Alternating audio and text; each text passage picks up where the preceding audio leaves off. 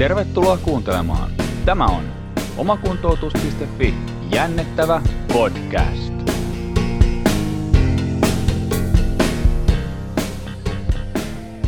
Ja tervetuloa taas jännettävä podcastin äärelle. Hostina jälleen kerran Jukka Aho, eli minä. Ja tällä kertaa meillä on, voi sanoa, että kansainvälisiä vieraita ihan ulkomailta asti, mutta kuitenkin ihan suomalaista verta.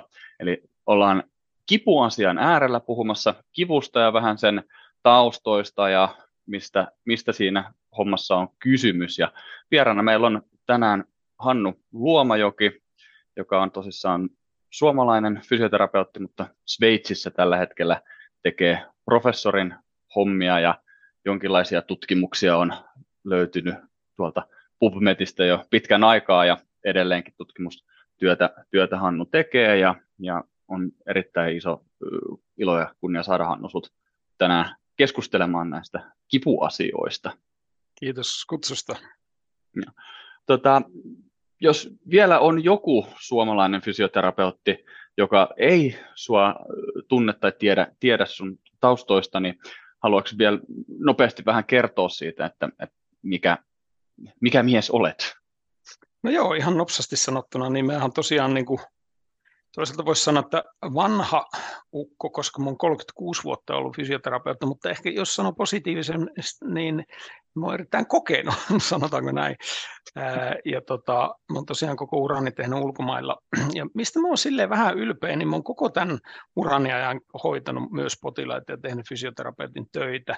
Mutta sitten siinä sivussa niin käynyt tekemään maisteriopinnot Australiassa ja sitten väitellyt tohtoriksi ja saanut dosenttuurin ja nyt sitten tosiaan jo kymmenkunta vuotta on professorina täällä Zyrihissä ja, ja aika paljon tosiaan tehnyt tutkimusta ja opettanut kaikki nämä vuodet, että, että se on ollut hyvin tämmöinen kolmijakoinen, että kliinistä työtä ja opettamista ja tutkimista on tehnyt. No, toihan on varmaan semmoinen tosi hyvä, hyvä tilanne siinä mielessä, että kun on vähän useampi homma, mitä tekee, niin ei tule tylsää. No se täytyy sanoa, kyllä, kyllä. Joo ja sitten tietyllä tavalla pysyy se hyvä, hyvä tatsi siihen, että, että mitä kannattaisi tutkia ja mitä kannattaisi opettaa ja sitten taas, että mitä siellä klinikallakin kannattaisi tehdä, että varmasti hyvin, hyvin tukee toisiaan kaikki kolme. Nimenomaan, ja kyllä se on semmoista koko ajan semmoista reflektointia, että no, onko tämä nyt järkevää, mitä tässä tehdään. Molemmissa sekä kliinisessä työssä että myöskin tutkimisessa, onko tässä nyt järkeä, mitä me tehdään ja niin edelleen. Mm. No niin, se sitä ihan kuulostaa sellaiset, sellaiset siltä, mitä meikäläinenkin tekee, niin harrastaa joka päivä. Onko tässä mitään järkeä, mitä mä teen? Kyllä, kyllä. Mutta itsekriittisyys on aina hyvästä. Uh, mutta hei, meillä on tänään, tänään tosissaan aiheena, aiheena kipu. Uh, sä oot joissain podcasteissa aikaisemminkin ollut, ollut vieraana tuossa ja, ja meilläkin on ollut, ollut niinku useampia aiheita, mutta me ei vielä olla siitä kivusta ihan niin puhuttu. Ja vielä muutamia vuosia sitten kipuha oli tosi tosi pinnalla fysioterapiassa ja, ja siitä niin kuin paljon koulutettiin ja tuli, oli ehkä semmoinen oikein voi sanoa semmoinen kipuaalto menossa, että sen koko tämä ymmärrys modernisoitui aika paljon, niin mä ajattelin, että nyt voisi olla ehkä ihan hyvä, hyväkin hetki nyt katsoa vähän, että mitä siitä on jäänyt jäljelle ja mitä ehkä uutta on, on keksitty tai havaittu siinä kipuaiheessa, niin sä, sä oot valmistautunut tähän, sä oot terottanut henkisen kynän ja valmis vastaamaan meidän kysymyksiin. Toivotaan, että on nyt terävyys kohdallaan. Hyvä, hienoa.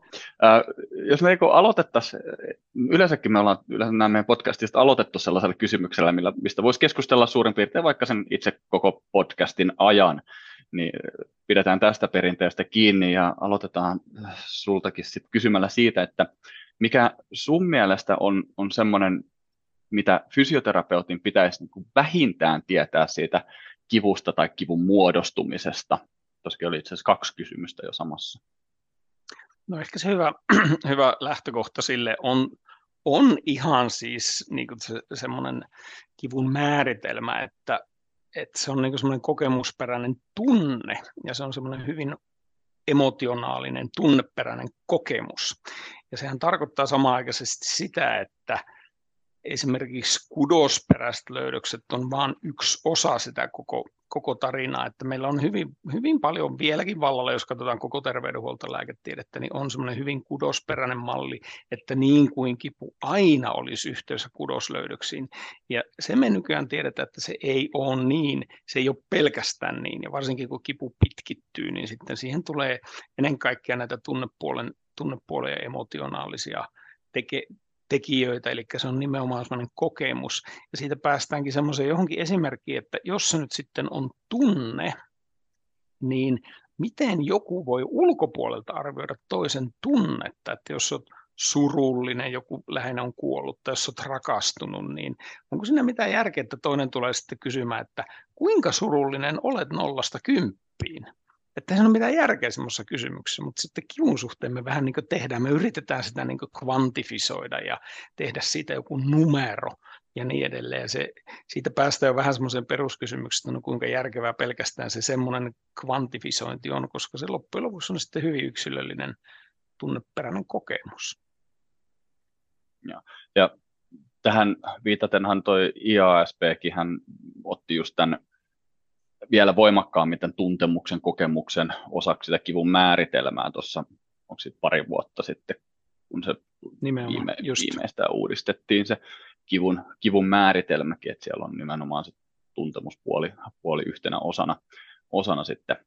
Ää, tota, mitäs toisa, sanoit tuossa nyt siitä, niin kuin puhuit, nostit sitä kudosvauriota ja siitä peilasit nyt vähän kanssa siihen ää, itse kipuun sinällänsä siinä, niin tota, tosissaan näinhän on, että, että meillä voi olla tosissaan, kipua voi olla ilman kudosvauriota ja kudosvauriota myöskin sitten ilman kipua, niin onko sinulla itsellä mitään sellaista, että millä tavalla sä yrität sitten tätä ehkä niin kuin selittää sitten klinikalla tai millä lailla sä itse opetat tänne, että mistä tämä johtuu tai mihin, miten tämä voi olla mahdollista näin?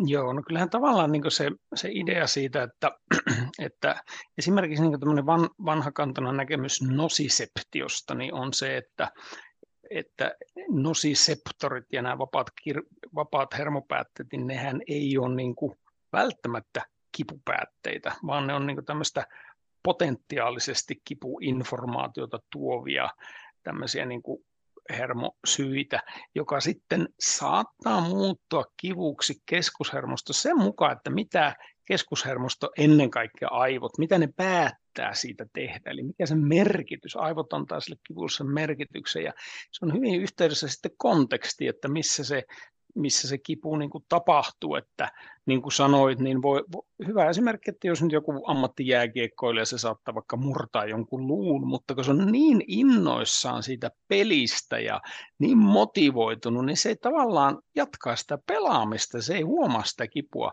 kunnes ehkä sitten vasta sen pelin jälkeen, että herran aika hän pystyy itse asiassa kävelemään ja niin edelleen. Kun taas sitten joku toinen, joka saa, jos sattuu saamaan vaikka jonkun väärän diagnoosin, että jos nyt menee lääkäri ja lääkäri sattuu katsoa vääriä röntgenkuvia, että nyt mulla on huono uutinen, että teillä on syöpä, niin luultavasti tulee niin kuin, voi alkaa kovatkin kivut ja sitten kun se karjaantuu, että ei sori, tämä ei piäkään paikkaan, tuli väärät kuvat, niin se kipu taas voi poistaa, että se on niin kuin hyvin semmoinen, se kipukokemus syntyy vasta niin kuin aivoissa ja mitä, mitä aivot siitä tekee. Ja yksi, yksi tärkeä tekijä, mikä sen, mikä sen kivun muodostaa ja mikä sitä vastaan puhuu, niin on se, niin kuin se semmoinen, jos, on semmoinen, jos se koetaan uhkana, että nyt on joku vaaratilanne, tämä on vaarallista, tämä ei ole normaalia, silloin se syntyy semmoinen kiputunne. Jos taas on niin luottavan, että okei, no nilkka nyrjähti, no kyllähän tämä nyt on tuttua hommaa, niin vaikka sitä kipua tuntee, niin sen kivun merkitys on paljon pienempi, koska tavallaan tietää, että no ei tämä nyt ole mitään vaarallista, on tätä sattunut ennenkin ja niin edelleen. Niin sekin on hyvä tuommoinen joku nilkan nyrjäys ja niin edelleen, hyvä esimerkki siitä, että ihmiset saattaa kokea se hyvin eri lailla, että, että jos sulla on se joskus ollut jo, tai se sattuu olemaan fysioterapeutti ja tietää, että okei, no käy hemmetin kipeätä, mutta ei tämä silti ole mitään vaarallista. Eli se mielenkiintoinen kysymys, että mikä se kivun merkitys oli, mikä, mikä minkä tunteja emotion se niin herättää. Ja siinä on hirveitä eroja yksilöllisiä, eikä me voida sitä niin kuin silleen, ei me voida niin kuin syyttävästi sanoa, että no älä nyt itke, että eihän tuo nyt ole mitään, tai päinvastoin, että jos on sitten joku suuri vamma, että mitä, ei ole edes kipu, se on hirveän niin kuin yksilöllistä, se kipukokemus. Mm. Joo, tuohon, tuohonhan yksi, mikä itsellä ainakin auttaa avaamaan tota koko prosessia, niin on tietyllä tavalla siinä suoraviivaisuudessaan, yksinkertaisuudessaan, niin on se uh, Louis Giffordin se Mature Organism Model, missä, missä on se, se, varmaan aika moni on nähnyt sen pää, päänupin kuvan, missä nuolia menee, menee eri suuntiin, niin se on mun mielestä semmoinen, mihin varmaan jokaisen kannattaa, kannattaa niin tutustua, niin se ehkä avaa aika paljon tätä, mitä sä tässä viimeisen nyt kolmen minuutin aikana vähän tiivistit just tästä niin kokemuksesta ja siitä, että miten sitä informaatiota sit loppujen lopuksi käsitellään ja prosessoidaan ja, ja sitten meillä ehkä on sitä kipua tai ei ole, ei ole sitä kipua.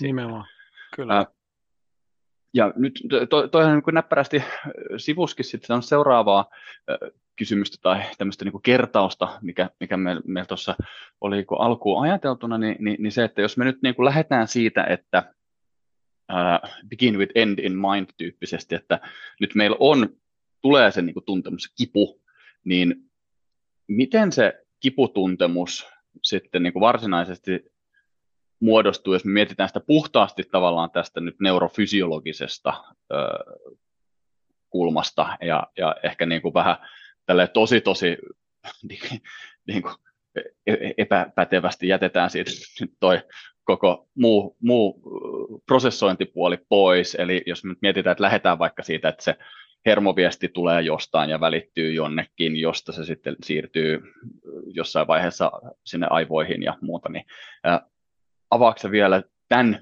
ketjun suurin piirtein, että mit, mit, jotenkin tiiviisti No tosiaan se silleen niin kuin oikein, oikein nopsasti selitettynä. Mehän todellakaan ei tarvita noin kolme eri hermosäijettä ja suurin piirtein kaksi, kaksi kolme eri synapsia siihen. Eli se ensimmäinen, se perifeerinen afferentti hermosäie, se on niin hirveän pitkä. Jos on pottuvarpaasta vaikka, jos siellä nyt on, on joku nokse, joku vaaratilanne, niin se, se hermosoluhan tulee sieltä koko matka sinne selkäytimelle, sanotaan nyt johonkin S1, L4, L5 alueelle. Eli se on hirveän pitkä, yksi ainoa hermosolu, se on, niin saattaa olla metrin pitkä.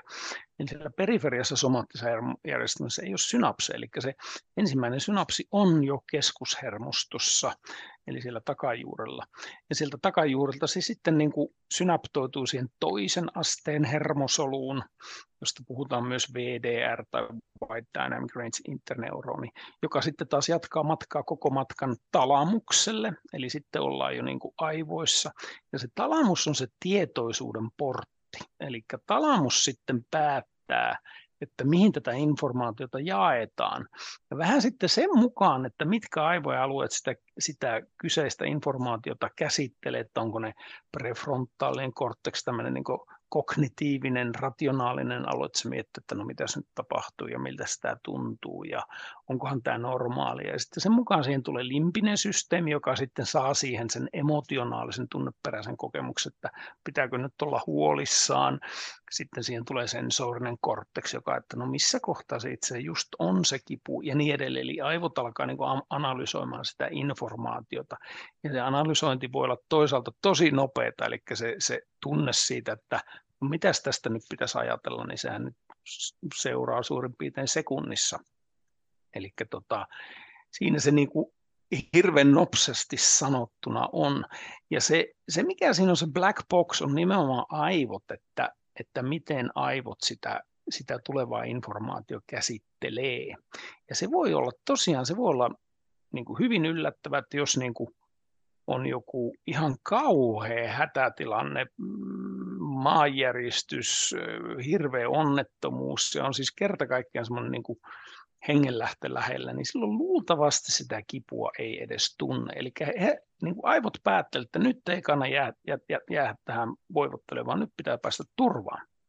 Kun taas, jos on niin kuin, voi olla niin kuin ihan rauhallinen tilanne ja muuta, mutta jos elämäntilanne on, on niin kuin kehno ja on jo muutenkin huolia ja, ja stressiä ja tietynlaiset hormonit ja välittäjäaineet on, on jo liikkeellä, ja sitten tulee joku kipu, niin se voikin hyvin her- nopeasti herättää pelon. Ja se pelko on, niin se on hyvin vahva tekijä. Se on, se on niin osoitettu, että se on esimerkiksi yhteydessä tämmöisen välittäjän niin kolekystokiniini.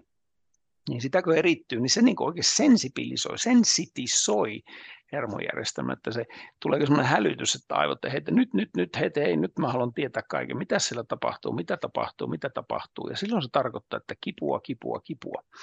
Eli siinä se, niin se kivun neurofysiologia niin hyvin nopeasti pähkinän kuoressa jo selitetty. Joo.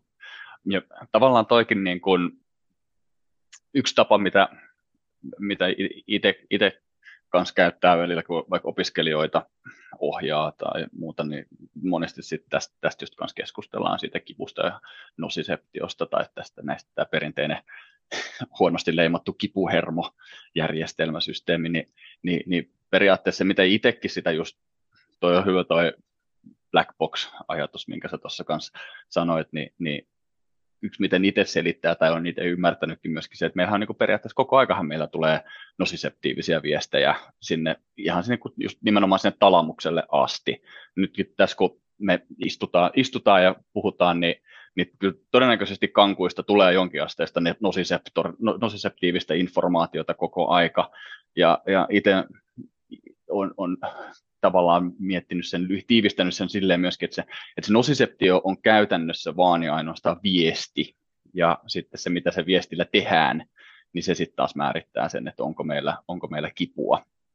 Mutta tämä nosiseptio... Ihan, jo. Joo, hyvä esimerkki ehkä, ehkä tuohon, niin esimerkiksi ajattelee pikkulapsia, sanotaan vaikka parivuotiaista, joka kaatuu, ja joko alkaa itken tai ei ala itke, mutta monesti se mikä siitä päättää, että alkaako se lapsi itkeä vai ei, kun hän katsoo sitä äitiä tai isää, että miten, miten se äiti reagoi. Ja jos niin äitillä rävähtää silmät auki, että voi herranen aika, niin sitten se mm. lapsikin alkaa itkeen, koska hän päättelee siitä, että tämä nyt ei tainnut olla normaalia. Kun taas toisinpäin, jos se äiti ei ole moksiksi, no niin, nouse ylös ja jatketaan matkaa, no, no, niin se, se niin kuin, saattaa, että se itku on hyvin lyhyt. Elikkä, mutta semmoisia me ollaan aikuisetkin, eli me haetaan niin niitä niitä äh, vink, vinkkejä, hinttejä, miten, ei hinttejä, no, englanniksi hint, mutta että äh, vinkkejä siitä, että mistä on kyse ja mm. päätellä, että pitääkö tässä nyt olla huolissaan vai ei.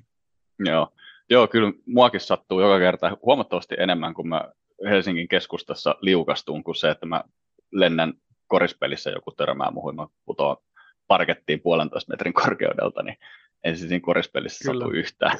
Se vähän, yhtään. Niin, se vähän niin kuuluu asiaan, kyllä. Niin, just näin, joo, kyllä, kyllä. Tota, miten sitten nyt kun näistä, tästä kivun neurofysiologiasta ja, ja nyt näistä on puhuttu jo nosiseptoreista ja kivusta ja niiden erotuksista ja muista, ja, niin miten tällä hetkellä sitten niin toi, nämä niin perinteiset kipumekanismit, mitä meillä, meillä on luotuna, eli nämä niin nosiseptio, kemiallinen, termaalinen, mekaaninen tai sitten tämä neuropaattinen tai dosiplastinen tai sitten tämä sentraalinen sensitisaatio, niin, niin, niin miten nämä tällä hetkellä, niin kuin, kuinka paikkaansa pitäviä nämä, nämä nykyisellään on sit selittämään sitä kipua tai sitä kivun muodostumista tai varsinkaan sitä yksilön kipua. Niin jos mä nyt olen oikein ymmärtänyt, niin tässä nyt ehkä viimeisten vuosien aikana, niin, niin näitä on ehkä jollain tavalla alettu, ei nyt ehkä kyseenalaistamaan, mutta ainakin vähän tarkemmin miettimään, miettimään niin tota, mikä näiden rooli on tällä hetkellä?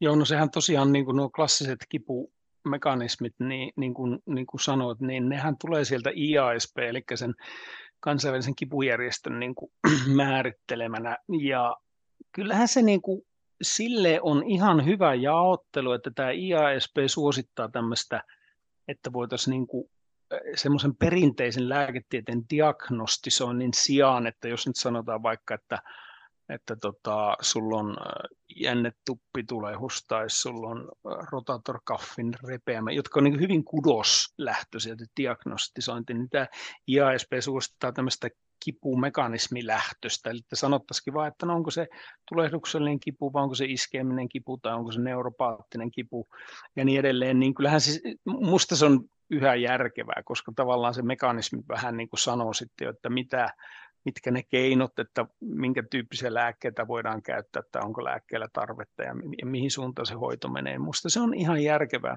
Se, mistä varmaan on niin tullut keskustelua, niin tuo, nyt kun tosiaan pari vuotta sitten tuli tämä uusi määritelmä, niin tämä nosiplastisen kivun käsite niin kuin on sekoittanut vähän tätä pakkaa ja silleen niin kuin sitä on kritisoitu paljon ja sehän tarkoittaa sitä, että se määritelmä, että kipu on nosiplastista silloin, jos se ei selity nosiseptiolla tai neuropaattisella kivulla.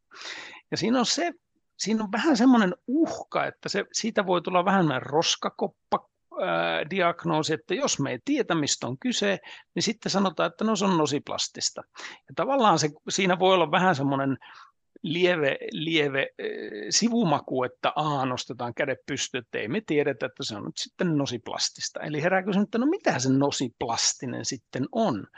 Ja, ja onko se nosiplastinen sama kuin sentraalinen sensitisaatio? Ja siihen nyt voidaan sanoa, että no ei välttämättä, että sentraalinen sensitisaatio on sitten taas toisaalta ihan taas fysiologinen reaktio, jos, jos ajatellaan hermo, jos ajatellaan selkäytimen takajuurta, niin siellähän voi niin kuin se toisen asteen hermosolu, se synapsi voi niin kuin sensitisoitua, ja silloin meillä on sekundäärinen hyperalgesia tai allodynia, joka tietyllä tavalla on mitattamissa, eli silloin meillä on todella erittäin kova kosketusarkuus ja ja meillä on tämmöinen pinprick-testi positiivinen ja niin edelleen. No siinä on sitten taas, että no onko se sitten neuropaattista, koska se on niin kuin tutkittavissa.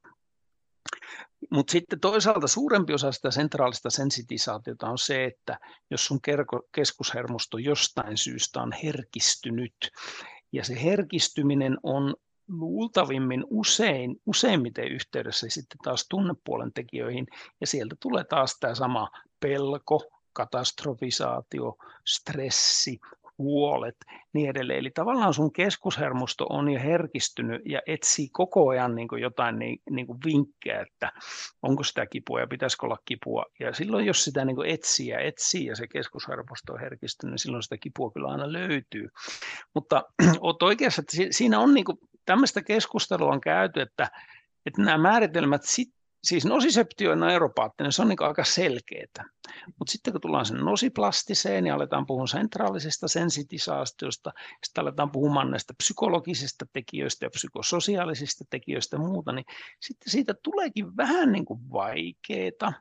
Ja sitten siitä, sitten siitä onkin erilaisia näkemyksiä.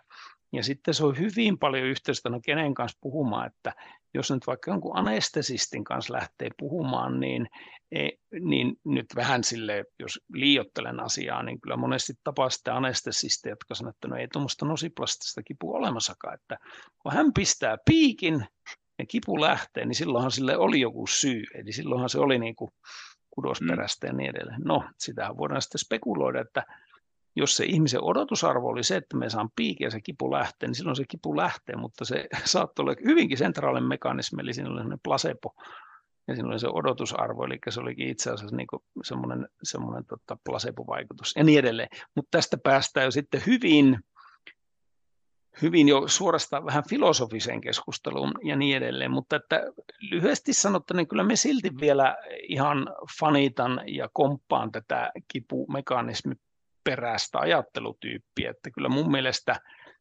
kuitenkin terveydenhuollossa lääketiedestä niin hirveästi on vielä vallalla tämä tämmöinen hyvin puhtaasti kudos peräinen diagnostisointi. Ja varsinkin sitten, kun puhutaan pitkittyneestä kivusta, niin se voi hyvinkin olla, että sillä kudosperäisellä löydöksellä ei olekaan enää niin väliä. Mm.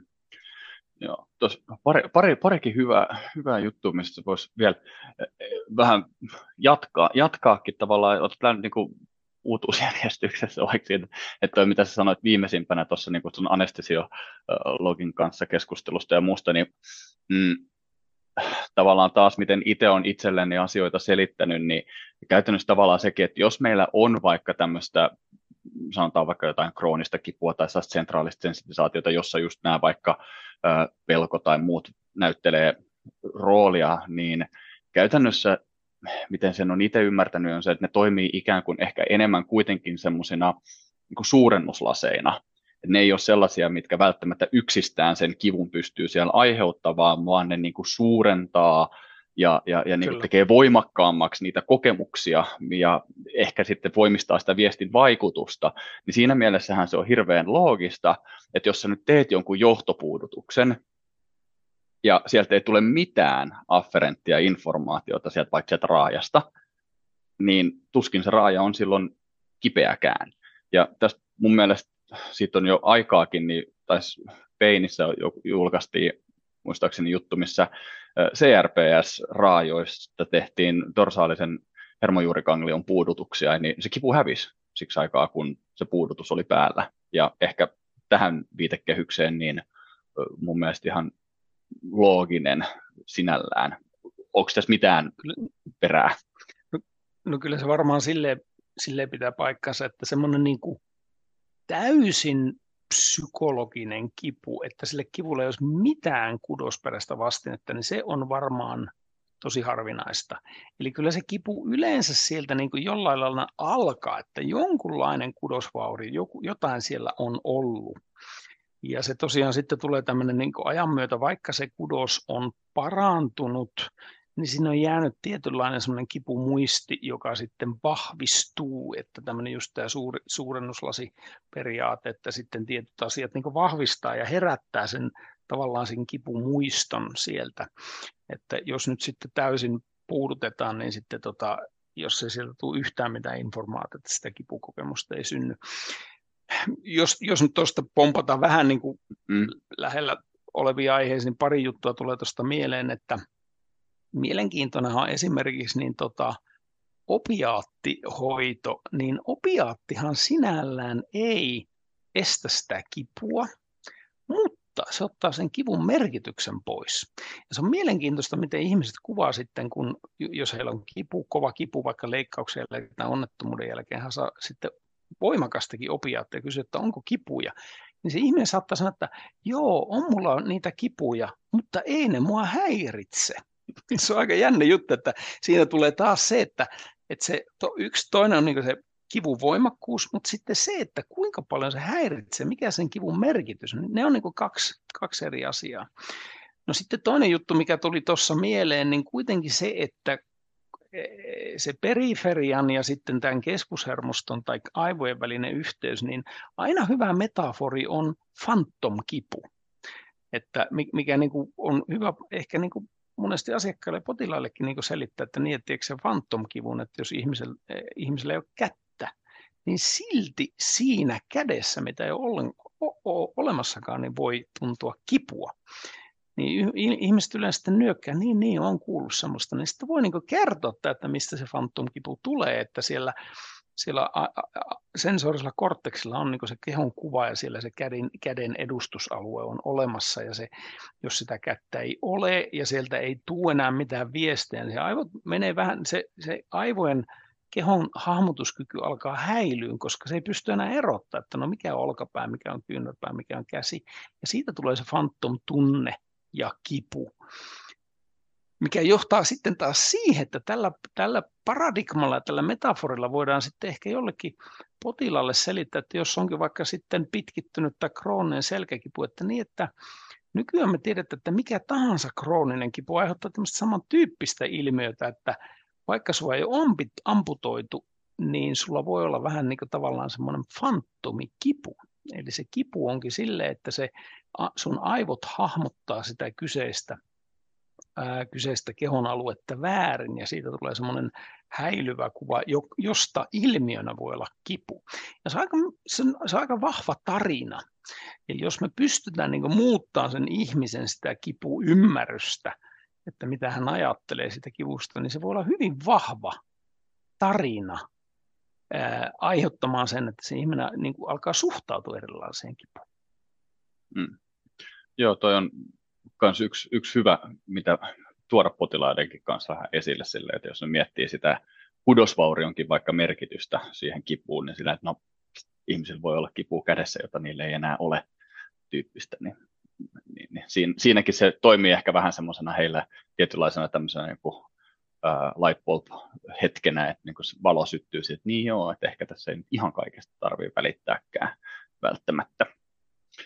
Tota, Sitten yksi, mitä sä kanssa sanoit tuossa, sä puhuit, puhuit, kun puhuttiin niistä niin nosiseptiivisistä kipumekanismeista, että just vaikka joku iskeminen tai tulehduksellinen tai äh, mekaaninen kipu, kipu ja puhuit siitä, että, että, että ehkä niin kuin niiden perusteella lähtisi ohjaamaan sitä tietynlaista diagnosointia tai muuta, niin mm, miten hyvin me pystytään sen niin kuin tunnistamaan, että mitä se on, koska ainakin jos miettii jotain vaikka no vaikka nyt mikä itsellä, itsellä on semmoinen lähellä sydäntä ja mistä yhden tai kaksi asiaa säkällä tietää, niin on vaikka jännekipu, niin mihin me se laitettaisiin? Ja kuinka, kuinka, niin kuin, kuinka luottavaisia me voidaan olla siihen, että se on just nyt sitten vaikka Joo. tämä?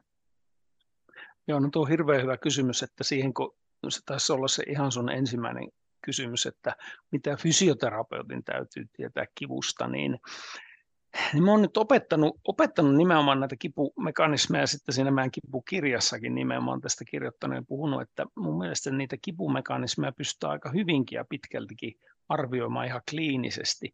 Ja noin karkeasti voin sanoa, että tuommoinen nosiseptiivinen ja perifeerinen tai kudosperäinen kipu, niin sillä on hyvin selkeä kipukäytös, että ja ajattelinkin vähän tuota esimerkkinä, kun tiesin, että sun sydäntä on lähellä nämä jänne, jänne vaivat, niin, tota, niin se, että jos nyt joku sanoo, että, niin että se mun akillesjänne tai se mun, sun, se mun jalkapohja on aina kipeä aamulla, kun mä nousen ylös ja mulla on tosi vaikea niin kuin kävellä. Mutta sitten kun mä oon niin käynyt suihkussa ja juonut kahvit ja kun mä oon pikkusen liikkunut, se alkaa niin kuin jo vertymään ja sitten kun mä vähän liikun, niin se voi mennä suorastaan koko, kokonaan pois. Ja, ja, ja sitten, mutta sitten jos mä lähden lenkille, niin se sitten taas kipeytyy. Eli siinä on selvä kipukäytös ja se on selvästi yhteydessä johonkin tämmöiseen fyysiseen tekemiseen ja se näyttää olevan joka päivä vähän niin kuin sama, niin silloin se kuulostaa hyvin periferiseltä. Sitten taas jos toinen ihminen sanoo, että no, kato, joskus se on sille, että, että se on aamulla ihan hyvä, ja sitten kun mä lähden kävelemään, niin sitten se kipeytyy. Joskus on koko päivän hyvää, ja sitten joskus se tekee koko päivän kipeätä, eikä oon huomannut mitään yhteyttä, että onko se hyvä silloin, kun mä en ole tehnyt mitään, vai onko se hyvä silloin, kun mä oon tehnyt jotain. Ja sitten ja, niin silloin ollaankin sitten jo enempää tämmöisessä niin vähän sentraalisessa, että sillä ei ole enää selkeää kipukäytöstä. Ja siihen, siihen sitten liittyy enemmän, enemmän myös semmoisen epätietoisuus, se ihmisen, että mikä tämä on, ja minä en ymmärrä tätä, ja miksi kukaan ei pysty mulle selittämään, että mikä tämä miksi ne lääkkeet ei auta ja niin edelleen. Eli semmoinen hyvin karkeasti jo se, se että kuulostaa, onko se selkeä kipukäytös, okei, silloin se kuulostaa enemmän perifeeriseltä. Ja sehän onkin jännä juttu, just nämä jännevaivat, että, no, että sehän voi olla silleen hyvinkin kroonista, sulla voi olla agilesjänne puolitoista vuotta kipeä. Ja silti se on perifeerinen kiputila, koska siinä on selvä kipukäytös, että tietty kuormitus käy kipeätä ja levossa ei ehkä ole kipua, tai jos on tarpeeksi paha, niin levossakin tulee kipua ja niin edelleen. Ja vaikka se on krooninen ja pitkittynyt, niin silti se ei ole välttämättä mitenkään sentraalista sensitisaatiota. Kun taas toisinpäin joskus näkee ihan suht akuuttejakin selkäkipupotilaita, että pari viikon päästä jo, niin se kipukäytös kuulostaa hirveän semmoiselta niin kuin krooniset ihmiset, että minä en ymmärrä tätä ja miksi mm. tämä ei. Ja, no nyt minulla on tämä sama kohtalo kuin isälläni oli, että hänelläkin oli aina selkäkipeä ja niin edelleen, että ne, että se, semmoinen karkea jaottelu mun mielestä on hyvinkin, hyvinkin niin kuin mahdollista.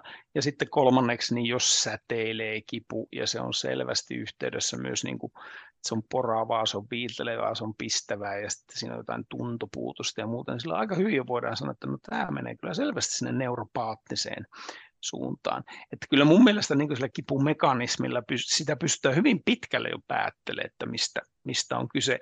Ja sitten tietysti voidaan niin ajatella, että okei, no jos se kuulostaa periferiseltä, niin silloin luultavasti me voidaan sillä periferiassa myös tehdä jotain, jos nyt ajatellaan vaikka jänteitä tai planttarifaskista, niin silloin varmaan on nimenomaan se kuormitus kuormitusjuttu, että tekeekö tämä tyyppi nyt liikaa vai tekeekö se liian vähän ja miten me pikkuhiljaa lähdetään sitä kuormitusta nostaa ja niin edelleen. Et silloin ollaan mun mielestä selvästi periferian puolella. Tai sitten jos on iskeminen kipu, että toinen sanoo, että joo, mun niska kipeytyy aina, kun mun tietokoneella, niin kuin, että tunti menee, mutta parin tunnin päästä alkaa jo kihelmöimään.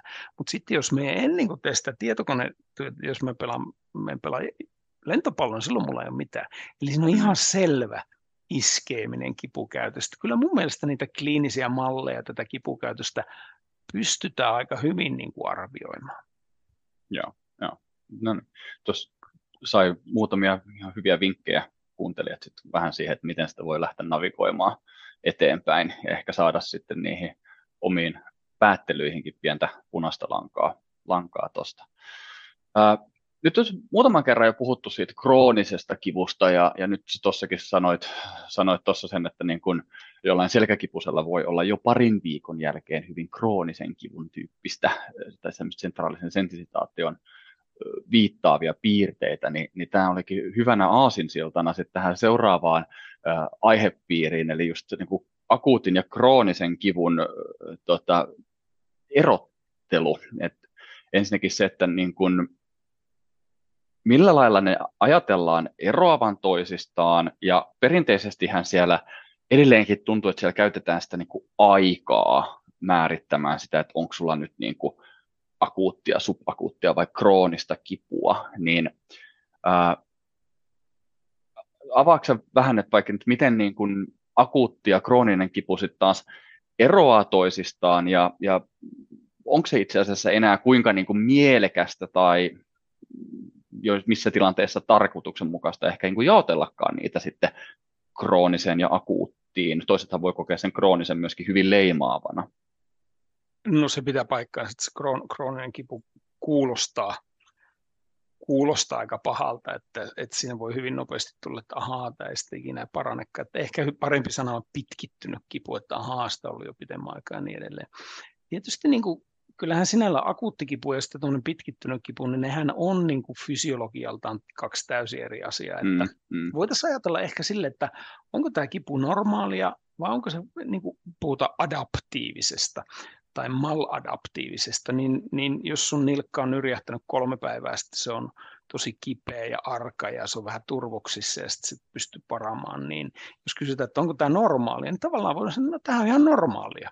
Kuuluu mm. asiaan. Näinhän, näinhän se on, että se, se kudos on rikki, siellä on tulehdusta, siellä on turvohus, se, se kuuluu asiaan, että se on ni, ni, niin kuin kipeä, eli se on ihan normaali, eli se on adaptiivista. Mutta sitten taas, jos joku tulee kuuden kuukauden päästä nilkan nyrjähyksestä ja sanoo, että me en pysty vieläkään varaa, tämä on niin kipeä, ja se on vähän silleen punainen ja se on vähän niin kuin turvoksena, niin sitten jos kysyy, että no onko tämä niin normaalia kuuden kuukauden jälkeen, että että, että onko tällä kudoksella ollut aikaa parantua, niin sitten pitää sanoa, että no ei tämä nyt oikein normaalilta tunnu, että kyllähän normaalisti kuuden kuukauden päästä pitäisi olla. Eli silloin kuulostaisikin siltä, että no ei tämä nyt enää mitään akuuttia ole, eikä tämä, niin kuin, tämä, tämä kudoksen paraneminen ei selitä tätä, tätä kipua, niin sitten pitääkin alkaa miettiä, että mitä mekanismeja siellä, siellä niin kuin, niin kuin on menossa. Ja tuosta pitkittyneestä tai kroonisesta, niin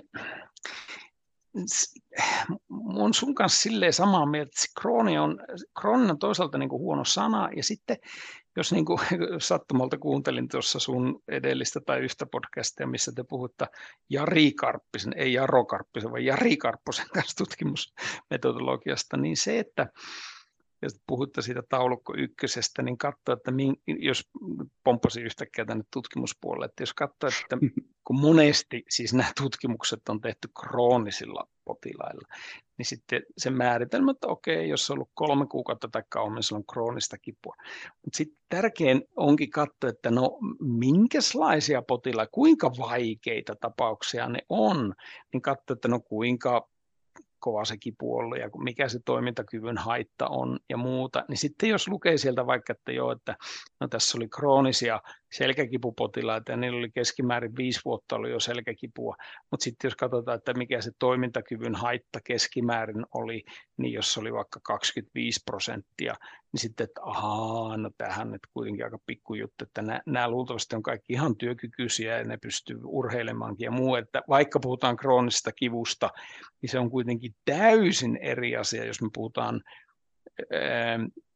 ty- työkyvyttömästä kroonisesta kipupotilaasta. Et, et, ja silti molemmista puhutaan kroonisena, että se on ihan absurdia, että nämä on niin kuin ihan, ihan eri tyyppejä.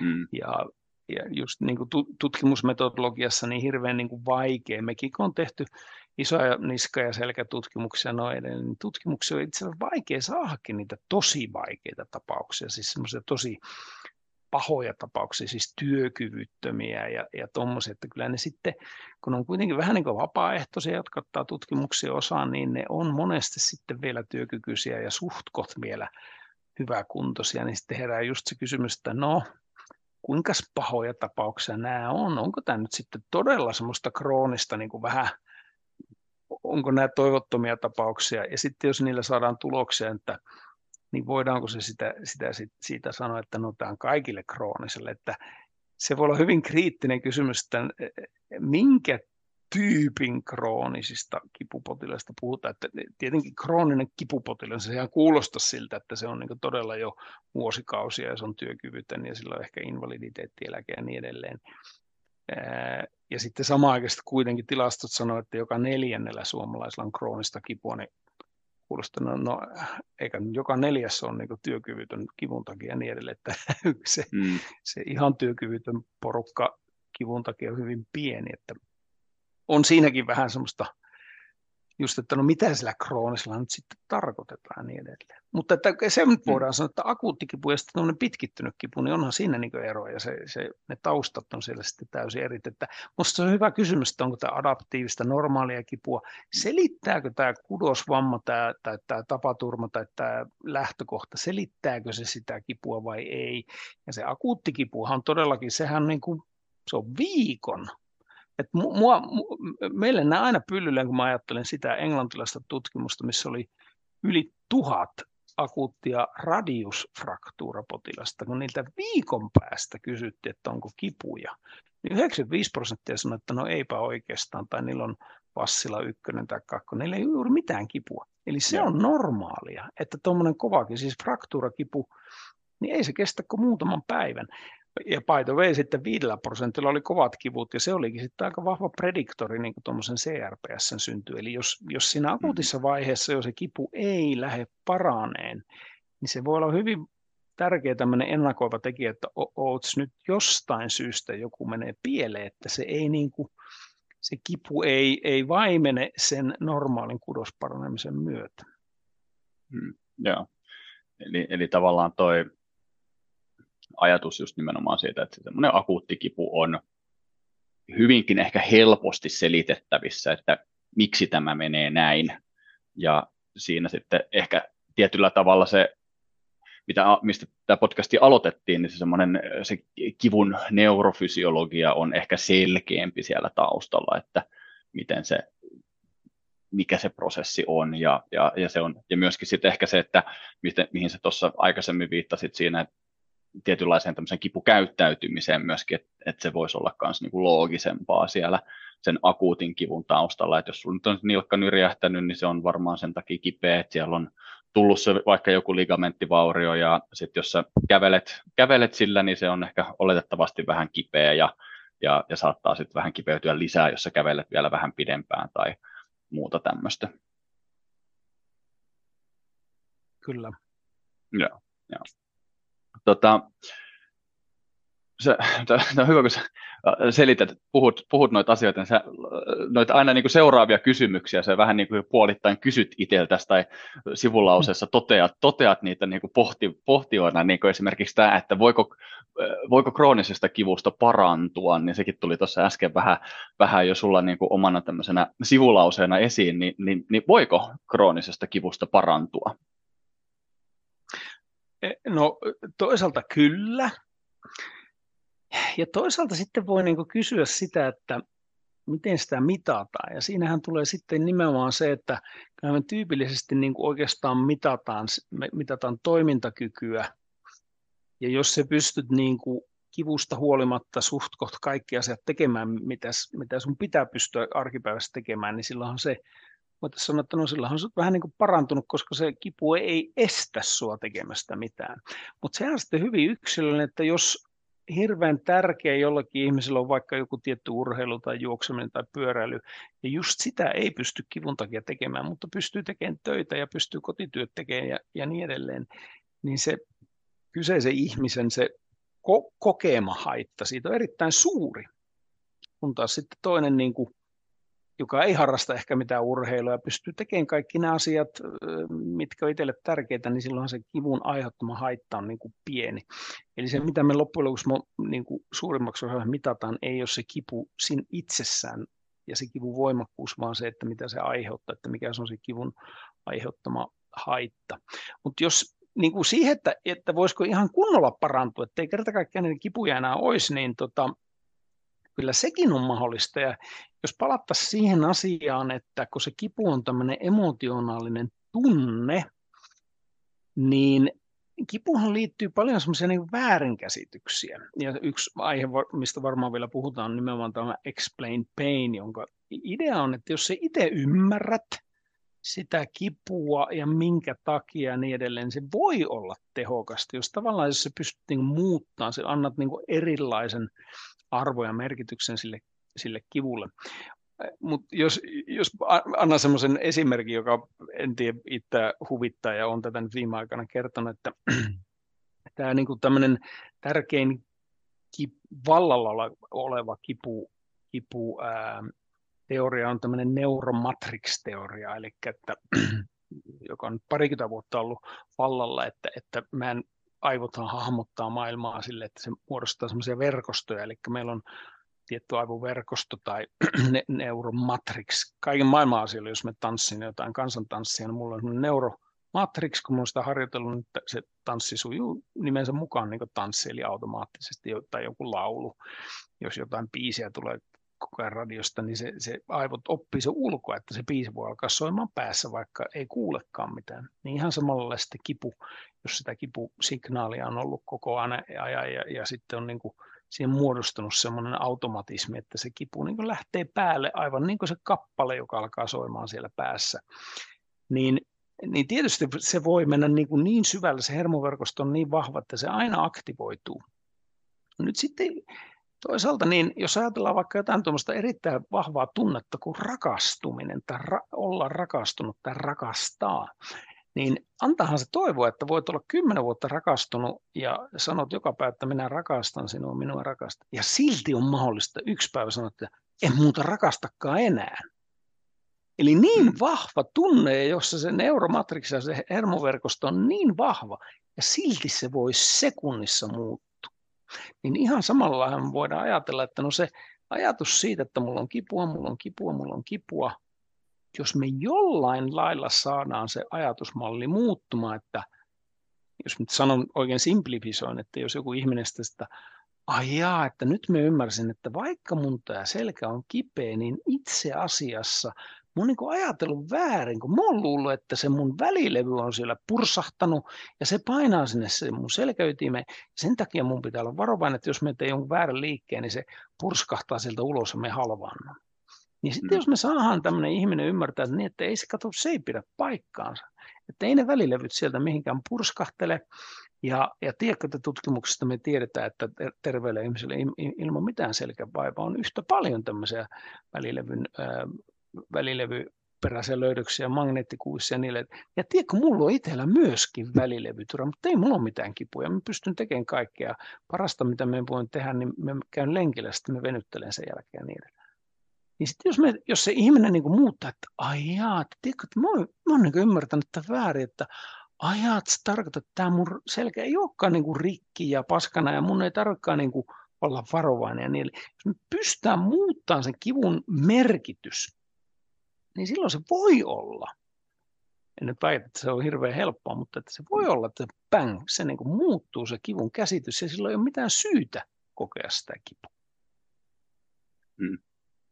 Onko mitään, tässä tehty minkään sortista tutkimusta siitä, että pystytäänkö me sanoa, että kuinka niin kuin todennäköistä tai ei todennäköistä se on, että me saadaan näitä oikein äh, pahasti, ns. pahasti kroonisia kipupotilaita sitten parannettua tai niin, että he, he sitten sanoo, että heille ei muuten itse asiassa by the way enää niitä kipuja ole ollenkaan. No se on, tota, se on niin sille tutkimus, tutkimusasetelmana hirveän vaikea, koska se kipu on Toki. kuitenkin niin yksilöllistä, että me ei voida sanoa, että okei, selitä kaikille tämä, ja sitten ne toipuu siitä. Ja sehän se on varmaan ongelma, niin kuin sanotaan nyt vaikka tämä explain pain, että kun sitä on tutkittu, niin kyllä sillä niin keskimäärin saadaan suhtkot hyviä tuloksia, että, että se, niin kuin se kipu vähenee ja se toimintakyky vähän paranee ja niin edelleen. Mutta eihän sillä niin kuin, ei ne ihmiset parannu siitä, eikä se kaikille tepsi, koska kuitenkin se on sitten vähän semmoinen niin standardi selitysmalli, joka voi jollakin auttaa, mutta ei kaikilla. Ja on tästä paljon keskusteltu, ja mulla on nyt aloittamassa semmoista, tai haetaan rahaa isoon, isoon tutkimusprojektiin tähän tämmöisen niin kutsuttuun Resolve, jossa itsekin oli mukana, joka viime vuonna julkaistiin Australiassa tämmöinen, jossa oli Explain Pain ja sitten kehohahmottusharjoitus ja motoriset harjoittelut ja niin mm. edelleen. Ja sillä nyt saatiin niin kuin saatiin nyt kuitenkin placebo verrattuna tilastollisesti merkittävä muutos ja, ja sitä pidettiin myös kliinisesti merkittävän. Se kieltämättä olisi ryhmien välinen ero oli aika pieni, se oli yksi piste vassilla, mutta kuitenkin se oli niin, niin vahva, robusti tutkimus, se oli 270 potilasta, että, että tota, sitä pidettiin kliinisesti merkittävän. No kuitenkin vertailukohtana oli placebo ja nyt me aletaan, yritetään saada tutkimusrahaa Sveitsistä, me verrataan sitä normaali fysioterapiaa. Me juteltiin näitä australaisten kavereiden kanssa siitä, niin kysytty niiltä, että mikä heidän mielestä, jos, halua, jos he alkaisivat tekemään tätä, tätä tutkimusta uudestaan, niin mit, mitä he muuttaisivat. Mm. Ja he niin kuin, toisaalta sanoivat, että no ei he oikein niin tiedä, että he on huomannut, että siellä on tietty porukka, jotka niin ei reagoinut tähän hoitoon ja, ja niin edelleen. Mutta että se, mistä heillä oli selvyys, oli se, että se kaikista tärkein juttu siinä tämmöisen pitkittyneen kroonisen kivun hoidossa on se, että se sitä ihmisen kipuuskomusta ja asennetta pitäisi pystyä muuttamaan. Ja samanaikaisesti se on varmaan se kaikista vaikein asia, koska ne voi olla hyvin yksilöllisiä ja se, ja se on hirveän semmoinen, niin kuin, siinä ollaan silleen vähän niin kuin heikoilla jäillä, että ihmiset voi reagoida tosi pahastikin, jos aletaan niin kuin vihjailemaan, että niin, että, tai heistä voi kuulostaa, että vihjataan, että niin että tämä on kuule vaan sun päässä ja että ei, että ei sulla itse asiassa niin olekaan mitään syytä olla kipua, niin, niin se, se, voi mennä niin ihan pieleen. Eli että se ihminen niin provosoituu siitä, että mitä, se usko, että minun kivut ei kuule ole päässä ja niin edelleen. Mutta että se näyttäisi olevan niin semmoinen selkeä suuntaus, että sitä pain belief, eli sitä kipuuskomusta, niin sitä pitäisi, pitäisi niin pystyä muuttaa. Mä uskon, että se kliinisesti yksilötasolla onnistuu aika ajoin, mutta sitten tutkimusasetelmassa hirveän vaikea näyttää toteen, koska siinä tutkimuksessa kuitenkin se, se metodi pitäisi olla aika standardisoitu, mutta kun ne asenteet ja uskomukset on niin yksilöllisiä, niin kuitenkin pitäisi mennä hirveän yksilöllisesti niiden yksittäisten ihmisten uskomuksiin. Se on silleen niin kuin se on hirveän vaikea. Sitä on vaikea niin kuin osoittaa toteen ja, ja niin kuin tutkia. Mm. Mm se, kyllä, joo, se toi Peter O'Sullivanin ryhmähän on sitä niin CFT kyllä tutkinut ja, ja, ja tota, sitä kauttahan meillä jonkun verran on sitä informaatiota siitä, että, että, että just näihin uskomuksiin, että niihin voidaan luoda tämä jonkunasteinen tota, en voi sanoa, että raami, mutta, mutta tietty semmoinen tapa, mitä pyritään, pyritään tekemään. tekemään ja, mutta kyllä varmasti just nimenomaan näin, että haastavaahan se tulee olemaan, olemaan se, että sä saat, saat niin kuin isolle populalle suurin piirtein jonkun saman, saman intervention tehtyä tai, niin kuin ei, se, ei se voi noudattaa mitään prosessikaaviota, että ensiksi sanot näin ja sitten sanot näin ja sen jälkeen sanot näin. Että se voi olla, että se ensimmäinen, ensimmäinen asia, mikä siinä lukee, niin sekään ei, ei enää niin kuin päde siihen kyseiseen yhteen henkilöön, henkilöön siellä. Eli, eli kyllä toi, no, mielenkiinnolla että se, pitää seurata tätä, tätä tulevaa projektia nyt sitten kanssa, mikä, mikä teillä on, että jos tuossa niin tulisi, tulisi kans jonkinlaisia tuloksia, koska äh, tämä Explain Pain-homma tai Patient Education tai millä nimellä, onko se suomeksi sitten ihan tätä perinteistä ohjausta ja neuvontaa, niin ää, sehän on nyt ollut vähän semmoinen kanssa ajoittain pinnalla oleva ja, ja keskustelua aiheuttava aihe. aihe. Ää, mä ehkä itse näen sen niin kuin vähän teennäisenä tietyllä tavalla sen, että, että, että onko siitä hyötyä vai eikö siitä ole hyötyä, kun, kun se nyt on vain niin osa sitä, mitä meidän pitäisi tehdä. Ja sitten kun potilaita itseltään kysyy, että no, mitä sä haluat tältä fysioterapialta, mä kysyn esimerkiksi kaikilta, että mitä sä, mitä sä niin haluat tästä, että onko sulla jotain odotuksia tai muita, niin yksi asia, mitä, mitä melkein lähes tulkoon kaikki sanoo, että no se, että no mä haluaisin tietää, että mistä tämä johtuu. Mm. Niin Kyllä. voitko sä jättää vastaamatta siihen kysymykseen sen takia, kun nyt sitten vaikka jossain ää, tutkimuksessa niin ei, tämmöinen patient education ei ollut aktiivista kuuntelua tehokkaampaa Seuraava kysymys on toki, että onko aktiivinen kuuntelukin jo osa, osa, osalla itsessään jo patient educationia. Ei ehkä si, siinä määrin, mutta se on kohtaamista. Mutta tota, joo, omia, lyhyesti tiivistettynä niin omia, omia ajatuksia just tuosta niin patient educationista tai tästä explain, explain painista, ja nekin on, niissäkin on paljon eroja sitten kanssa, että mitä ne on, että joku explain pain, mikä on sen kivun neurofysiologian selittämistä ja sen läpikäymistä, missä sitten taas joku patient education on laveampi käsite, käsite. Ja se explain pain voi olla osa sitä patient educationia ja näin, mutta tota, minkä, mikä sun mielestä sitten, niin kuin, sä nyt olet tähän jo monella eri tavalla vastannutkin jo, mutta minkälaisena sä itse näet tämän, tämän roolin ja mikä sun oma fiilis on siinä se, että mikä siinä on se, mikä sitten ehkä on tai ei ole vaikuttavaa nyt tässä niin kuin patient educationissa tai ää, explain painissa tai tässä?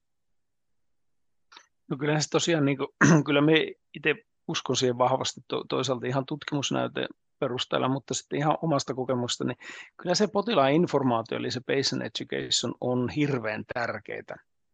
Ja tosiaan sitten explain pain on vain yksi metodi tässä potilaan ohjauksessa ja niin edelleen. Ja kyllä se, se on hirveän tärkeää, mitä sä sanot, niin luodata sitä, mikä se kyseisen potilaan tai asiakkaan se odotusarvo on. Ja joku semmoinen niin järkevä selitysmalli sille ihmiselle pitää, pitää niin kuin antaa. Ää, mutta sehän niin kuin, se voi olla joskus aivan valtavan niin kuin, tehokasta, että, että tota, mulla tulee aina mieleen semmoinen esimerkki, oli semmoinen erittäin hyvin koulutettu 40-vuotias tuomari, siis äh, juristi, joka oli tota, niin kuin, tosiaan älykäs kaveri ja, ja tärkeä jopi ja sitten oli hirveän urheilullinen ja hän oli varannut yhdeksän hoitokertaa ja hän tuli sitten polvivaivan takia. Me siinä sitten totesi, että tämä on tämmöinen patella, pate, retropatellaarinen ongelma ja pidin sitä ongelmaa, että se alarajan linjaus oli vähän niin kuin heikko ja selitin kaiken ja annoin siihen sitten harjoitukset ja muuta. Ja hän sitten totesi, että niin, että onko se nyt sitten niin, että jos hän tekee näitä harjoituksia, niin se niin kuin sillä paranee. Että no kyllä me niin kuin pitäisi hyvin todennäköisenä. Ja että ahaa, no sitten hän, hän tuota peruu kaikki ne seuraavat kahdeksan aikaa, että jos tämä oli tässä. Ja me sitten, että tuli vaan mieleen sinne, että no perhana, tähän meni ojasta, ojasta allikko, että sinne meni hyvä asiakas.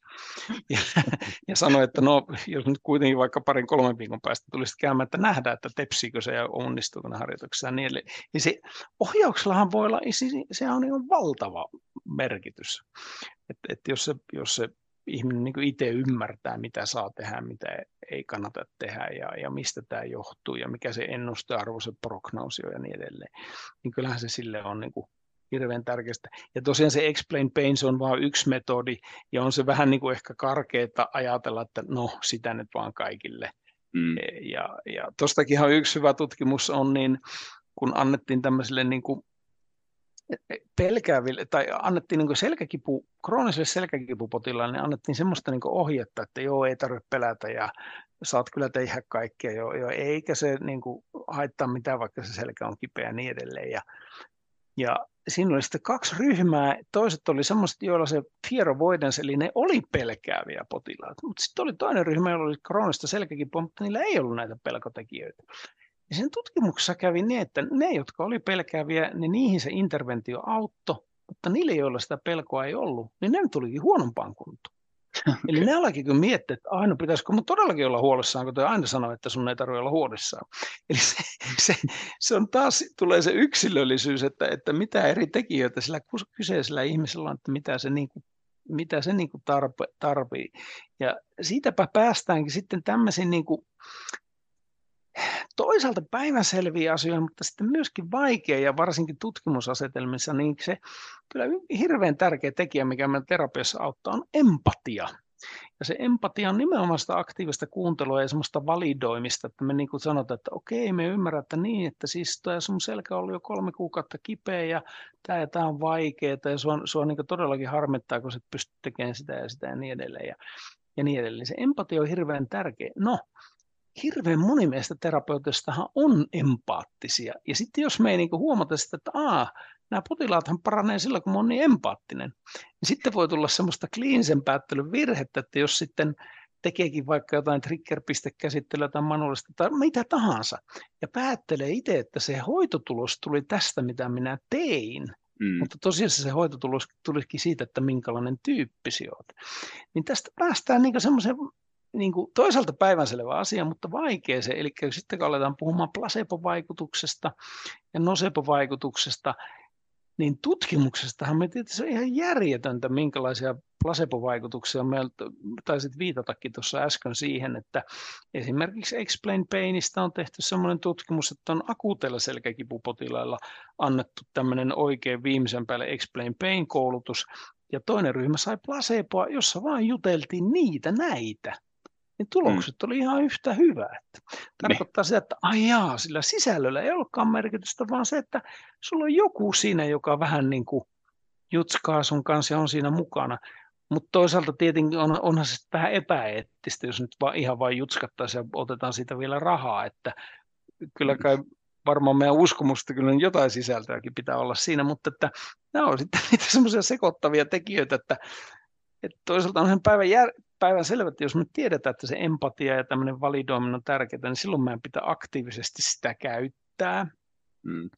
Mutta että ehkä sitten kun me monesti ollaan itse vähän siinä vanhassa traditionaalisessa kuvassa, että se on se, että jos me nyt venytän tai mobilisoin tuota tai vahvistan, niin se on se fysioterapian vaikutus mutta kun me samaan aikaan tiedetään, että nämä tämä tämmöinen empatia ja potilas, se asiakkaan kohtaaminen ja keskustelu, kommunikaatio on erittäin tärkeää, niin, niin tota, varmaan kliinisesti meidän pitäisi yrittää niin kuin, yrittää, se on hirveän vaikeaa, mutta yrittää arvioida sitä, että mikä oli minkäkin merkitys. Ja mm. joskus se to, to, toinen on paljon tärkeämpi kuin toinen ja, ja, ja niin edelleen. Että on hirveän mielenkiintoisia kysymyksiä. Tämmöisiä, tämmöisiä sitä sitten pohditaan pitkät päivät pitkettä. No joo, korkeakoulussakin, että tätä niin, kyllä. kyllä, just näin. Ja, ja kyllähän toi just, kun miettii vaikka jotain ihan yksinkertaistakin fysioterapiakohtaamista, niin vaikea siinä on loppujen lopuksi sanoa, että, että mikä siellä on ollut sitten sitä kaikkein vaikuttavinta tai vaikuttavin osa sitä sitä yhtä yksittäistä kohtaamista. Se voi olla ihan, niin kuin säkin sanoit, se voi olla ihan joku muu kuin mitä me, mitä me ajateltiin, ajateltiin siinä. Tai sitten se voi olla joku niin kuin, vielä joku kaiken lisäksi joku muu, mikä on tapahtunut ihan täysin kokonaan sen meidän, meidän tota, terapiahuoneen ulkopuolellakin. Että voi olla, että sä et ole tehnyt mitään, mutta millä olisi varsinaisesti vaikutusta, mutta sitten se potilas sanoi, että joo, mä kävin siellä jo, Luomajoen Hannun tota, vastaanotolla.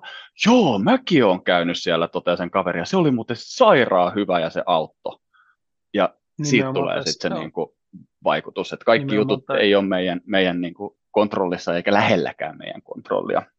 Joo, ja se ehkä on kyllä, että juuri näin, ja sitten voisi olla, että se, tai sitten, että sihteeri sanoo, että niin, että no kävi tuuri, että pääsit itse pomohoitoon, että tietääkö, se on niin täynnä yleensä, mutta nyt just sattui tuommoinen peruutuspaikka, että kävipä mäihin, että pääsit mm. nyt kerta kaikkiaan spesialistille, niin sillä voi olla niin ihan hirvittävän suuri merkitys.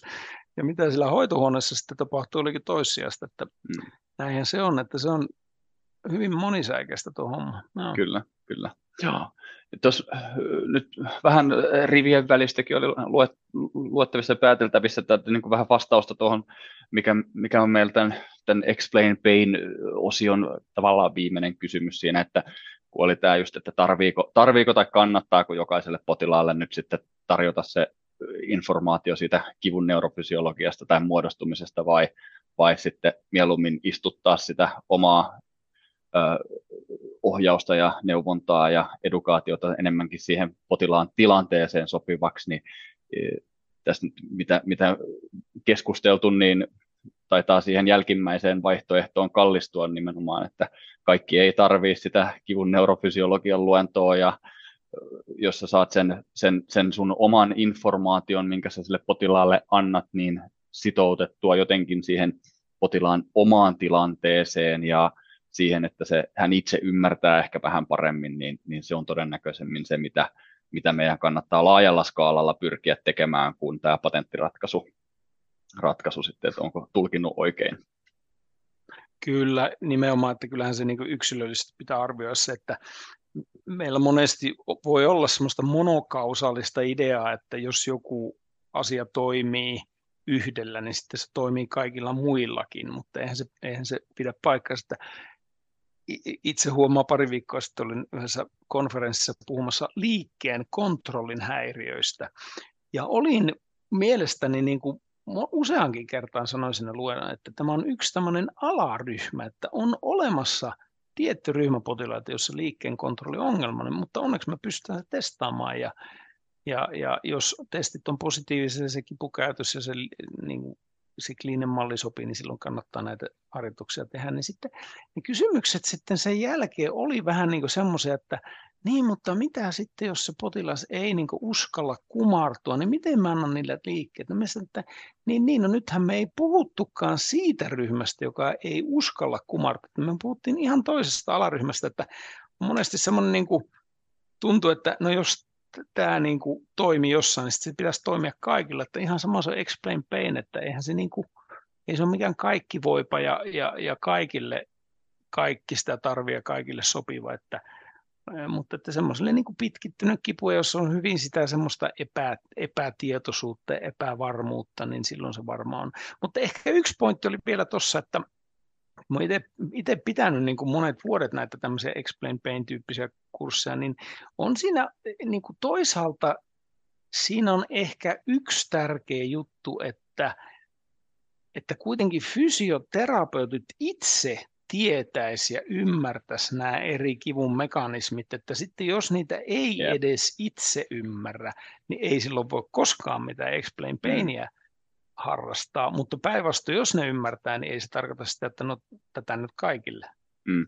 Joo, se on, eli se on nimenomaan semmoista sitä, sitä sellaista taustatietoa, mikä sillä terveydenhuollon ammattilaisella on hyvä olla olemassa, vaikka sitä ei ikinä tarvitsisi sinne potilaalle asti välittää, vaan se on se niin kuin pohja, mille, mille sitä omaa ammatillista osaamista voidaan rakentaa. Että se, se on siellä kyllä. taustalla. Joo, kyllä. Joo. Mihin suuntaan sä itse näet tällä hetkellä nyt sitten tuon tuommoisen kipututkimuksen seuraavaksi kehittyvän, tai onko siellä jotain uutta, uutta tuloillaan nyt sitten ihan, jos mietitään tälleen niin kuin kliinisesti kipun hoitamista tai sitten vaikka näitä kivun muodostumisen näitä teorioita tai muita vastaavia, että onko sinulla itsellä jotain sellaista vaikka vinkkiä antaa, että mihin, mitä fysioterapeuttien kannattaisi seurata vähän, että mihin suuntaan ollaan menossa. Kyllä nyt yhtäältä luulen, että yksi semmoinen ihan sel, selvä juttu, että kyllä varmasti vie, vieläkin on tekemistä siinä kommunikaatiossa ja, ja, ja tässä ohjauksessa ja validoivassa haastattelussa ja motivoivassa haastattelussa. Kyllä varmaan sillä saralla on vielä paljon tehtävää, että vaikka, vaikka siitä jo paljon tiedetään, niin uskoisin, että käytännön tasolla kuitenkaan fysiotera- monet fysioterapeutit ei näitä työkaluja vielä hallitse. Että se on varmaan yksi, yksi asia. No sitten jos mennään vähän niin kuin teknisemmälle puolelle, niin kyllä mä luulen, että, että joku tuommoinen niin virtuaalinen realiteetti, tämmöinen virtuaali rillit ja tuommoiset, missä mm. mm. vähän niin kuin harhautettua aivoja. Se voi olla niin kuin yksi, yksi, yksi juttu. Mikä nyt itsellä kanssa tulee mieleen, ehkä hypnoosi ja tuommoiset jutut. Ja sitten tietenkin puhutaan meditaatiosta ja, ja, ja sitten tota, tämmöisestä mindfulness ja niin edelleen, niin ei nekään ihan tuulesta temmattuja ole. Ja ne on kuitenkin loppujen lopuksi aika helppoja, että se nyt kuka tahansa fysioterapeutti oppii niin kuin tosi nopeasti. Se nyt ei ole mitään rakettitiedettä. Mielenkiintoinen kysymys, että onko lääkehoidosta, lääkehoidossa ja niin edelleen tulossa jotain, niin aika mielenkiintoisella tavalla ei oikein ole näköpiirissä, mutta sitten voisi niin kuin spekuloida, että kyllähän varmaan niin kuin lääketeollisuus, niin kyllä sillä varmaan pistetään hirvittävät määrät tutkimusrahaa, että saataisiin niin kuin täsmälääkkeet, jos puhutaan vaikka niin kuin selkäytimen takajuuren sensibilisaatiosta ja muuta, niin niitä NMDA-reseptoreita, että jos niitä niin kuin opittaisiin blokkaamaan hyvin täsmällisesti tietyllä lääkkeellä, niin sehän olisi tosi kova, kova juttu. Ja voisi olla, että semmoista sitten joskus, joskus tulee ja niin edelleen, mutta, mutta, mutta kun tämä on niin hemmetin semmoista moni, moni ammatillista ja moni syistä juttua, niin hirveän niin kuin vaikea sanoa, että no tuo ja tuo on selvästi se, niin. se joo, tulevaisuus. Joo. Ja, ja sitten kun katsotaan noita lukuja, kuinka se pitkittynyt kipu ja krooninen kipu, niin tähän astihan se on pelkästään vaan ne tilastot vaan niin kuin pahenee ja pahenee. Että ei ole mitään osviittaa, että mikä asia olisi parantumassa. Että se, sehän on ehkä vähän frustroiva pointti, mm. että itsestä tuntuu, kun nyt on yli 30 vuotta näitä hommia tehnyt, niin herää kysymys, että no pirskatti, että mitä hyötyä tästä kaikesta niin nyt sitten on ollut. Joo. Mutta tota, jos nyt sitten taas toisaalta, niin kyllähän hirveän, hirveän hyviä juttuja esimerkiksi Suomessa on tämä suora vastaanotto. Ei lähetä siihen, siihen hemmetin kierteeseen ollenkaan, että kuvataan ja annetaan, annetaan pistoksia ja lääkkeitä ensin ja sitten jos mikä ei auttanut sitten fysioterapia, vaan toisinpäin. Että mm. lähdetään sitä pehmeästä ja halvasta liikkeellä, katsotaan mihin päästään. Me uskon, että sillä päästään aika pitkälle. Ja sitähän voi sitten konkreettisesti mitata esimerkiksi kustannuksissa ja kustannustehokkuutta ja niin edelleen. Että kyllä mä uskon, että se, se on ehkä yksi linjaus, että pitäisi niin kuin, ja käypähoitosuositukset oikeastaan sanokin, että, että pitäisi mm. yrittää niin kuin pehmeillä, halvoilla, helpoilla metodilla päästä ensin niin kuin mahdollisimman pitkälle. Ja jos se ei auta, niin sitten voitaisiin lähteä vähän niin kuin erikoissairaanhoitaja. Sitähän on perinteisesti monesti tehty ehkä väärinpäin, että hmm. ammuttu niin. tykillä kärpästä, miten se mennessä sanotaan. Niin Joo. Eli, eli käytännössä voi ollakin, että me ollaan se uudenlainen pyörä jo keksitty, mutta me ei, me ei vielä tiedetä sitä, koska me ei olla käytetty sitä tarpeeksi pitkään. Eli mä, ajattel, mä, ite, mä ajatellut itse semmoista, että se on jännä juttu, että Miksiköhän esimerkiksi tämä tuki- ja liikuntaelimistön vaivat ja kivut ja selkäkipu, ajatellaan vaikka selkäkipua, niin se on koko maailmassa suurin yksittäinen kulujen aiheuttaja. Eli tavallaan voitaisiin sanoa, että se on suurin terveysongelma, jos mitataan rahassa. Ja kuitenkin se on jotenkin niin hemmetin epäseksikästä. Siis niin kuin selkäkivun tutkimusta kuitenkin on niin hirveän vähän, että, että kaiken, koko lääketieteen tutkimus rahapotista menee ehkä 1 prosentti selkäkipuun ja sitten 99 prosenttia menee kaikkeen muuhun ja kuitenkin se selkäkipu suurin yksittäinen. Että miksi on niin epäseksikästä, että miksi joku kardiologia tai onkologia tai, tai syöpähoidot ja niin on niin hemmetin seksikästä tehdä tutkimusta ja, ja, ja lääketehtaat syytä rahaa. No totta kai, he voivat myös tienata rahaa niin edelleen. Sitten toisaalta meillä on valtavan suuri yleisö, jotka ovat hirvittävän kiinnostavia. Katsotaan iltasanomia, iltalehteä, mitä tahansa, niin joka päivä siellä on jotain jumppaohjeita ja tässä on nämä parhaat mm. ohjeet selälle ja vatsalle ja niin edelleen ja niin edelleen. Eli sillä on hirveä kiinnostus, sitten siinä keskellä on tämä vähän niin kuin tämä meidän ryhmä ja, ja, ja tämä nämä selkäkipu ja tämmöinen niin professionaalinen juttu, niin se on jotenkin niin hemmetin epäseksikästä. Että sitä niin kuin tutkitaan suhteessa hirveän vähän ja siihen kiinnitetään hirveän vähän niin kuin huomiota. Että se ihme, että jotenkin niin kuin tästä asiasta pitäisi saada niin kuin seksikkäämpää ja kiinnostavaa, että se niin kuin ihmisiä pysäyttäisi sitä. Että se on jännä, jännä juttu, että voi kirjoittaa mahtavia ammattikirjoja ja muuta, ja niitä hädintuskin kukaan lukee. Ja sitten joku ihan hemmetin, että siis joku ihminen, joka minkäänlaista terveydenhuollon koulutusta kirjoittaa sitten jonkun joogakirja, ja sitten sitä myydään satoja tuhansia kappaletta, että tämmöisiä ajatuksia tuohon loppuun, että miten tästä hommasta saataisiin vähän niin kiinnostavampaa ja seksikkäämpää. Ollaanko me niin tylsiä tyyppejä jotenkin, että ei kiinnosta ketään. Niin, ihan mielenkiintoinen kysymys sinällään kanssa.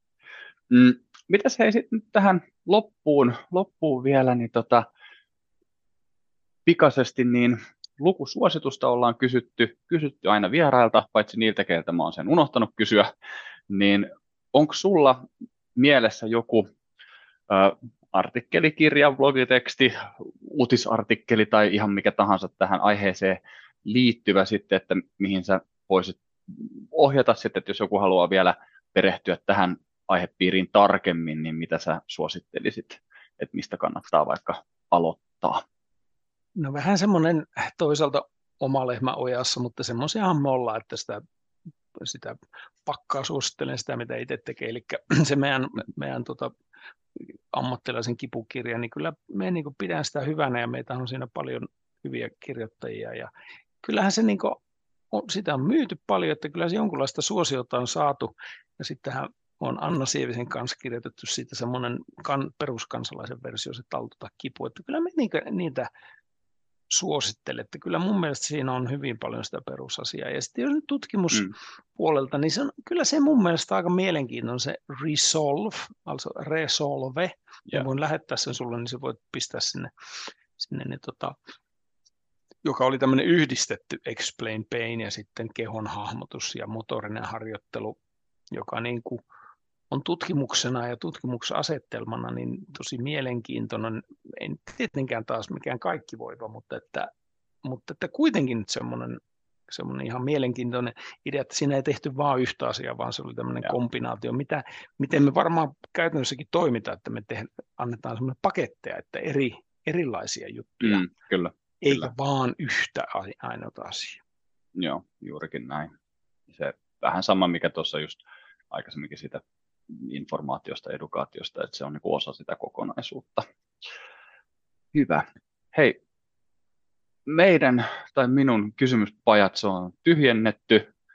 Tota, jokaisen kysymykseen ollaan saatu vastaus ja, ja kiitos Hannu oikein paljon siitä, että tulit vieraaksi meidän podcastiin ja löysit kalenterista ajan, ajan jolloin sitten höpistä kipuasiasta meidän kanssa. Ja tuhannesti kiitoksia ja kaikille kuuntelijoille myöskin, myöskin kiitos, että olet taas kuunnellut meidän podcastia ja ollut meidän kanssa tässä tämän vähän reilun tunnin tai yli, yli Kiitos Hanna. Kiitos munkin puolesta. Jukka oli hyvät kysymykset ja, ja mun, mun mielestä erittäin kiinnostava ja tärkeä aihe. Kiitoksia. No niin, kiitti. Moi. Tässä oli tämänkertainen jännittävä podcastimme jakso. Minä olen Jukka Aho ja kiitos vielä kerran kuuntelemisesta. Mikäli juttumme kiinnostavat sinua enemmänkin, voit seurata meitä somessa ja nettisivuillamme. Facebookista ja Instagramista löydät meidät nimimerkillä omakuntoutus.fi ja nettisivuillemme pääset navigoitumaan osoitteella www.omakuntoutus.fi. Toivottavasti näemme sinut siellä ja seuraavassa jaksossamme. Kuulemisiin ensi kertaa. Moi moi!